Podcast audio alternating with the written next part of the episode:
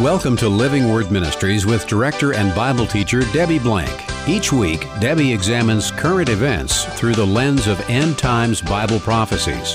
Please visit our website for information and past programs at living word ministry dot org. Now let's open our Bibles to focus on truths from God's Word with Debbie Blank. If you've ever purchased a house, you know the excitement of seeing it for the first time and the anticipation of living in it, as well as the new neighbors you might meet and all the dreams that that house holds for you. Now imagine what it'll be like when you first enter and you first see and live forever in the New Jerusalem, our heavenly home, where there's no more crying, death, pain, or anything or anyone negative, and no fake news, where nothing unclean and no one who practices abomination and lying shall ever come into it. And not only that, but God the Father and Jesus the Lamb are dwelling with us in all of their glory. Wow, that's like a dream come true. But it's not a dream. It's actually our reality, our eternity, which we will experience if we know Jesus as our Lord and Savior.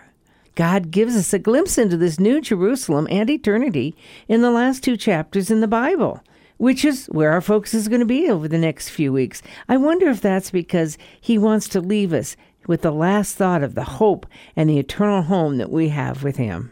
I'm Debbie Blank, looking forward to the old things passing away and God giving us our new home. And I'm co-host Jackie Sailors. Moving into a new home in a beautiful new neighborhood is especially exciting when you're leaving a neighborhood that was once lovely, but has since really gone downhill. Moving from chapter twenty in Revelation into chapter twenty-one this week could be seen as such a move. The beautiful millennial kingdom was a thousand years of veritable utopia, beauty, peace, long life, little sin. An important plus was that the former neighborhood bully was now safely in prison. But at the end of the thousand years, Satan is released, and things immediately go downhill. The earth again suffers sin, rebellion, and war, with judgment to follow. Now in chapter twenty-one, it's finally time for an entirely new heaven and an entirely new earth. Something God has long promised now becomes a dazzling reality, and an angel takes John on a grand tour of the New Jerusalem. And what will it be like? So many of us have unique questions that really aren't addressed in Scripture, or are addressed, but you really have to look for them, because God does not give us a chapter that says, this is what heaven's going to be like, outside of chapters twenty-one and twenty-two in Revelation. Instead, he throws throughout the whole Bible these wonderful little nuggets that give us a glimpse into heaven. My first question when I became a believer in Jesus Christ regarding heaven was, will my dogs be there? Because I love my little animals and they're so special to me. The fact of the matter is there will be animals in heaven. We can read that in Isaiah eleven six, but they won't be the souls of our former pets, because pets don't have souls. We as humans are made in the image of God and in his likeness. We will be in heaven because we have souls. Or people will be relegated to eternal hell if they turn away from Jesus. But animals don't have those souls, so they don't have a need to be in heaven. Trust me when I say, when we get to heaven, we will not be missing our dogs or our cats, because we're going to be there with Jesus. That's all we really need to know. We're going to be there with Jesus. And how can heaven be anything but perfect? A wonderful place to be with other people that we will recognize, as well as our Savior who saved us. And not only that, but for the first time, we will see God face to face. Well, it's great that you've answered some of the first questions that people do ask. And there are some other ones that are just, you know, immediately something that people want to know. Are we going to be in the same bodies that we're in right now? Or is there going to be an improvement? Fortunately, there's going to be an improvement. According to First Corinthians fifteen, which is the resurrection passage in Scripture, it details how our bodies are going to be changed. We will have new, heavenly, eternal bodies. But there's one verse in verse fifty-three that says, "For this perishable," which is our human body right now, "must put on the imperishable, and this mortal must put on immortality." That tells us that we're going to be changed and we're going to have an immortal body. Now, what does that look like? Is it spirit? Is it something that we're used to seeing in the form of a body? That we don't know. But we do know that God is spirit and that we are like him. So whatever form or shape we're going to take is going to be like God. And we will be like Jesus, we're told in First John three two. Because that passage says, "Beloved, now we are children of God, and it has not appeared as yet what we will be. We know when he appears, we will be like him, because we will see him just as he is." You recall when Jesus resurrected from the dead, he was in a different body, a different form. He could walk through walls. He actually ate on the Sea of Galilee with his disciples. And there were people that recognized him individually, such as his apostles. And you recall Thomas was doubtful, but he recognized him in the upper room after the disciples had seen him. Mary recognized him at the garden tomb, though at first thought he was a gardener. The people on the road to Emmaus didn't recognize Jesus at first, but when he started explaining the scriptures to him, then they recognized Jesus. He allowed them to see him as he is. So human people recognized him. Certainly we're going to recognize him when we get to heaven. So then the question is, are we going to recognize each other? Are we going to recognize our spouses and our family? The answer to that is yes. And that's from Luke chapter sixteen. If you read the story there of Lazarus and the rich man, it talks about Lazarus sitting in Abraham's bosom, leaning up against his chest, but it also talks about the rich man recognizing Abraham. So he knew who he was. And then we have, of course, the transfiguration, where Peter, James, and John were with Jesus up on Mount Tabor. We believe that's the location. And they recognized Moses and Elijah. I've often wondered, how did they recognize them? Because they never met them. They didn't know what they looked like because they didn't have pictures back then like we do. But somehow their spirit recognized who they were. So we're going to recognize people in heaven. And that's going to be great. We're going to have a wonderful hallelujah time with those people that we love and care about. We're going to be surprised at some of the people that are there. And we're going to be surprised at some people who aren't there. So it's interesting, and I think makes people feel better that we're going to recognize each other and maybe pick up with the relationships that we've had. Relationship is so important to God, and the relationship between Jesus and God the Father and the Holy Spirit and within us is so important. So that makes me feel better, and it just sounds logical to me. But what about recognizing the place where we will be existing in? There are some things that are somewhat familiar perhaps, but there are some things that are brand new. And I think sometimes people think of heaven and having things that we recognize. And some of the things that we recognize aren't going to be there. I'm assuming those things aren't going to be important because they're going to be replaced with things that are far more important and wonderful. So if we start into chapter twenty-one with the first verse, it does talk about that new heaven, there's a new earth, and there's a new Jerusalem. That's going to be so exciting to see, because when the passage reads, "And I saw a new heaven and a new earth, for the first heaven and the first earth passed away, and there's no longer any sea, and I saw the holy city, New Jerusalem, coming down out of heaven from God, made ready as a bride adorned for her husband." New here isn't just, well, I'm going to go out and buy a new dress. You know, I've got ten other dresses, but I'll buy a new dress that looks similar to that. No, this is the Greek word kainos, and it means qualitatively brand new. Nothing like this has ever been seen before. So God's not just going to destroy the current earth and whip up another earth that looks just like it, but maybe with prettier trees or better colors or anything. This is totally new. No one has ever seen the new heaven and the new earth. It says because the first heaven and the first earth passed away. What does that mean, it passed away? How does that look? We see a couple places in Scripture, once in the Old and once in the New Testament, that tell us that. In Isaiah sixty-five seventeen, we're told, "For behold, I create new heavens and a new earth, and the former things will not be remembered or come to mind." I think that goes along with what you just said, in that anything that we might think we're going to miss that isn't in the new heavens and the new earth, we're not going to, because they're not even going to come to our minds. It's like we're not going to remember them, or more appropriately, what's there is so much more splendid than anything we could have imagined here on earth. There are so many ideas of heaven, and there seem to be like phases of heaven that we're seeing. throughout Revelation. So people come up into heaven and there's the throne room. When people die, they go to be with the Lord. Paul wrote about that. There are so many aspects of heaven that I think when we get to the millennial kingdom, perhaps that is what people think of as the final heaven, that type of existence. It's something we can really relate to because it's like a renewed earth and everything that we are familiar with but better.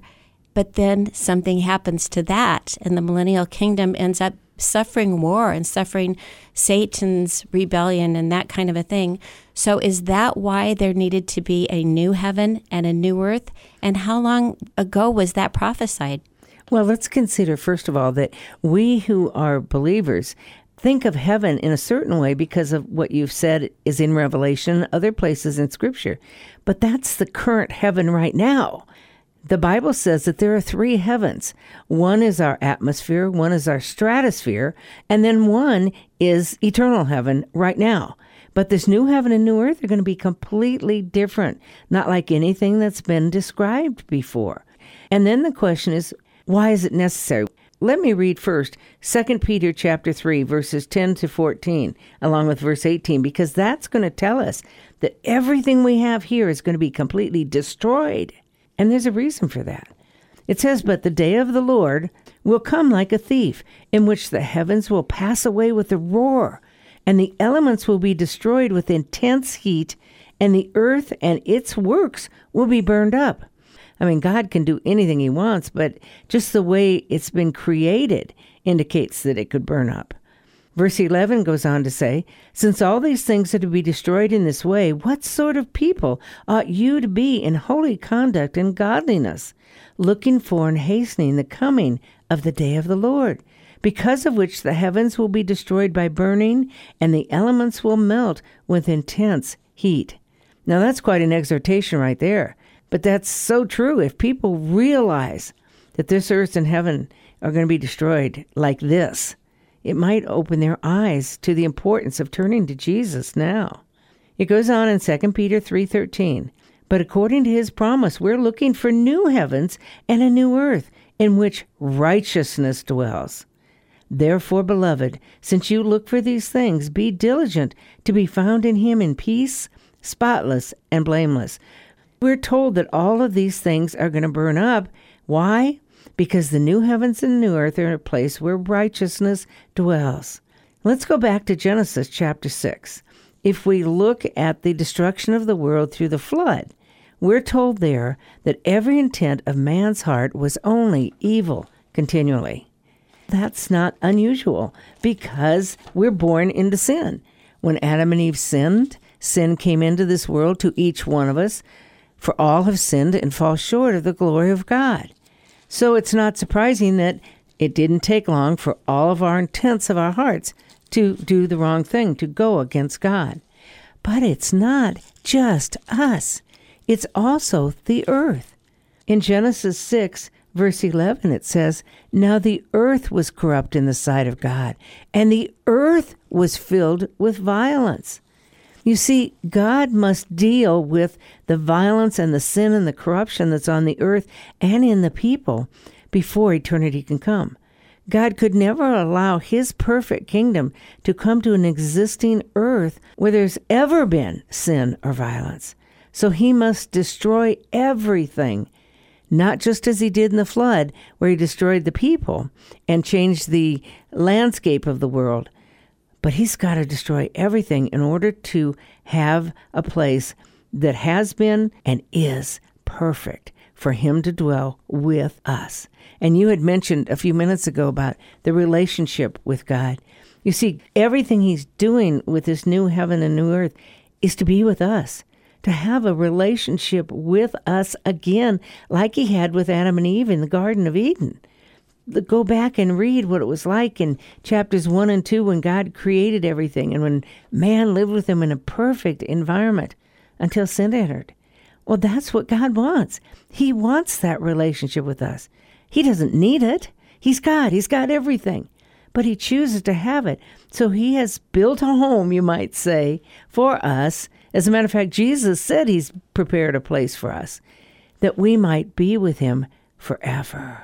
and have a relationship with him forever, where the whole Godhead, God the Father, God the Son, God the Holy Spirit is one, will dwell with us and have a relationship with us. At one point, renovating the old was good enough, but there comes a point in time where we enter into eternity where an old place renovated is not nearly as good as something brand new. So this is going to be brand new, a brand new earth, a brand new heaven. Why a brand new heaven? Because heaven is where God dwells. We don't need the earth like we've had it before. We don't need the sea. It says in verse one that there's no longer any sea. The sea takes up three-fourths of our continent right now. Well, we don't need what the sea provides. And we don't need what our atmosphere provides because we're going to be in brand new bodies. So we might not be breathing the air that we're used to because we don't need it. So we need a new environment that will take care of these bodies that are going to last forever. The things that we needed on earth to live, we don't need anymore. God gives us this new heaven and this new earth, but he focuses here on the new Jerusalem. He says in that verse two of Revelation twenty-one, and I saw the holy city, New Jerusalem. This isn't the Jerusalem that's in Israel right now. This is all new. And it's called the holy city because that's where God is and that's where God's going to dwell with his people. It says, coming down out of heaven from God, made ready as a bride adorned for her husband. How can a city be a bride? Really, what this is saying is the city represents the bride of Christ. The New Jerusalem is where the bride of Christ will dwell forever. Remember, once we die, we go to be with Jesus in heaven, but that's not the same heaven as eternal heaven. This New Jerusalem is. So you'll notice that the simile there is as a bride adorned for a husband. That's really the beauty of us, God's bride, coming to dwell with him. I think more it should be us looking at the beauty of Christ coming to dwell with us rather than him bringing down this city that we're going to be in that he calls the beauty of the bride. But that's how much he loves us and sees us that way. So the New Jerusalem is the place where all people who've believed in the Lord Jesus Christ will be forever. And it says it comes down out of heaven. So we know it's new. It's not the old Jerusalem that existed before. It's something that God prepared over all this time to come down from heaven for us to dwell in. But not just us. According to Revelation twenty-one three, it reads, and I heard a loud voice from the throne saying, behold, the tabernacle of God is among men, and he shall dwell among them, and they shall be his God, and he shall be among them. Wow, God's going to dwell with us. We're told in Exodus thirty-three twenty and First Timothy six sixteen and so many other passages in Scripture that no one can ever see God. And yet here we are, dwelling with God, him dwelling among us. When it says the tabernacle of God is among men and he shall dwell among them, tabernacle and dwell are very similar words together. Because the word tabernacle in John says he will tabernacle or dwell among men relating to Jesus. And now we're going to see God, the Father, tabernacling with us. Dwelling with us means residing with us, occupying the same space as we're in. And we're going to be his people. No one can ever take us away from him from the moment we accept Jesus Christ. When we get to heaven, we're going to see that because he's going to be our guide. He's going to be our leader, our God, and we're going to worship him and we're going to dwell side by side with God. It's only possible because of God's love for us. We know that no human could look at God and survive, but he's made new bodies for us that are completely different. That intimacy that he had with Adam and Eve in the garden, Um, before sin came along is what I think he's long desired. And just the word tabernacle, as you brought up, that desire for God to dwell with us, to dwell in the tabernacle or in the temple, just in the Holy of Holies, in that way. And now to be able to dwell with us fully in the New Jerusalem is really amazing. It's probably one of the major verses that stands out in Revelation twenty-one. But then as we go on, here's a really tender verse, and I think this is quoted oftentimes at funerals, but just to look ahead at verse four and this tenderness, this relationship that he's going to have with us. and he will wipe away every tear from their eyes. And there will no longer be any death. There will no longer be any mourning or crying or pain. The first things have passed away. And I just get this picture of God tenderly wiping tears from our eyes, tears that are never going to reappear again. What a beautiful verse. When you go back to the Garden of Eden and you look at the temptation and the sin that took place, what did God say would happen? Death. And death is what we mourn over more than anything. It's terrible and it causes us to weep, but God's going to wipe away every tear. And no longer death that sin brought into the world, because there will be no sin in eternal heaven. And there's no longer going to be any mourning or crying or pain, because we're in different bodies, so we don't have pain. And there's no reason to mourn or cry, because there's no sin, there's no evil, there's nothing wrong. There's only perfection, purity, holiness, because God is there. And we get to experience that. So, of course, there's not going to be any of these bad things, because it says the first things have passed away. The former things is what they are, have passed away. God is again looking for that perfect environment like he had with man in the Garden of Eden. Now, we're reminded as we go and look at Isaiah twenty-five eight about the wiping away of every tear. That passage says, God will swallow up death for all time. And the Lord will wipe tears away from all faces, and he will remove the reproach of his people from all the earth, for the Lord has spoken. What's that reproach of his people from all the earth? It's sin. God is going to remove it. No more sin. No more negatives. Only positive. I don't know about you, but I like hanging around with positive people, God-honoring people, people who want to be holy and do God's will. Instead of listening to news that's ugly or being around conversations that are negative and critical and judgmental of other people, we won't have any of that in heaven. And then we can look at First Corinthians fifteen fifty-four when it talks about death. That passage says, but when this perishable will put on imperishable, and that's our bodies, and this mortal will put on immortality, then will come about the saying that is written, death is swallowed up in victory. And that's what we have, is victory with Jesus. All things are becoming new. God is dwelling with us, and we have complete victory. It's really interesting to me that this whole idea, the concept of a new heaven and a new earth, which sometimes is surprising to some of us just from the New Testament, when we realize that it has been prophesied earlier on, and you mentioned Isaiah sixty-five seventeen, and how that's like seven hundred years before Christ, and yet the Scripture does say, for behold, I create a new heavens and a new earth, and the former things shall not be remembered or come to mind, which is pretty much how you described the new Jerusalem and the new kingdom. And also Isaiah sixty-six twenty-two refers to the same thing, I believe, for it says, for just as the new heavens and the new earth, which I make, will endure before me, declares the Lord, so your offspring and your name will endure. And so it's not the first time that we hear about a new heavens and a new earth, but I think people get confused with maybe the millennial kingdom and then the eternal kingdom. I love the way the Bible comes together. Here you have a book, sixty-six different books, written by forty different authors over a period of fifteen hundred years, and they all match.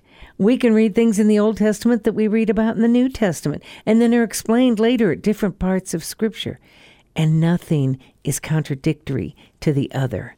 So we can know unequivocally that there is coming a time when we will have a new earth, a new heavens, and a new Jerusalem, a place where God dwells with his believers forever.